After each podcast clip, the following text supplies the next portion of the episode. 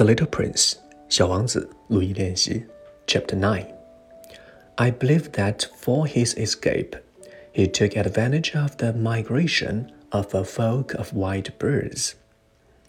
On the morning of his departure, he put his planet in perfect order. He carefully cleaned out his active volcanoes. He possessed two active volcanoes, and they were very convenient for heating his breakfast in the morning. He also had one volcano that was extinct. But, as he said, one never knows. So, he cleaned out the extinct volcano too.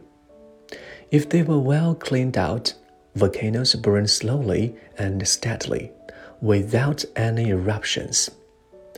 Volcanic eruptions are like fire in the chimney.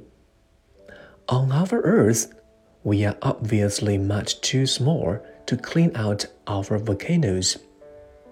That is why they bring no end of trouble upon us. The Little Prince also put up with a certain sense of dejection. The last little shoots of the baobabs, he believed that he would never want to return. But on this last morning, all these familiar tasks seemed very precious to him. And when he watered the flower for the last time, and prepared to place her under the shelter of a glass globe, he realized that he was very close to tears. "Goodbye," he said to the flower, but she made no answer. "Goodbye," he said again. The flower coughed, but it was not because she had a cold. "I have been silly," she said to him at last. "I ask your forgiveness. Try to be happy." He was surprised by this absence of reproaches. He stood there all bewildered. The glass globe held arrested in mine air. He did not understand this quiet sweetness. "Of course I love you," the flower said to him. "It is my fault that you have not known it at all the while. That is of no importance, but you, you have been just as foolish as I. Try to be happy. Let the glass globe be. I don't want it anymore." But the wind. "My cold is not so bad as all that.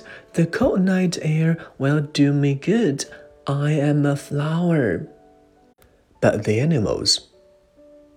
"Well, I must endure the presence of two or three caterpillars if I wish to become acquainted with the butterflies. It seems that they are very beautiful, and if not the butterflies and the caterpillars, who will call upon me? You will be far away. As for the large animals, I'm not at all afraid of any of them. I have my claws." And naively, she showed her four thorns. Then she added, "Don't link like this. You have decided to go away. Now go." For she did not want him to see her crying. She was such a proud flower. Chapter nine. That's all. Thank you.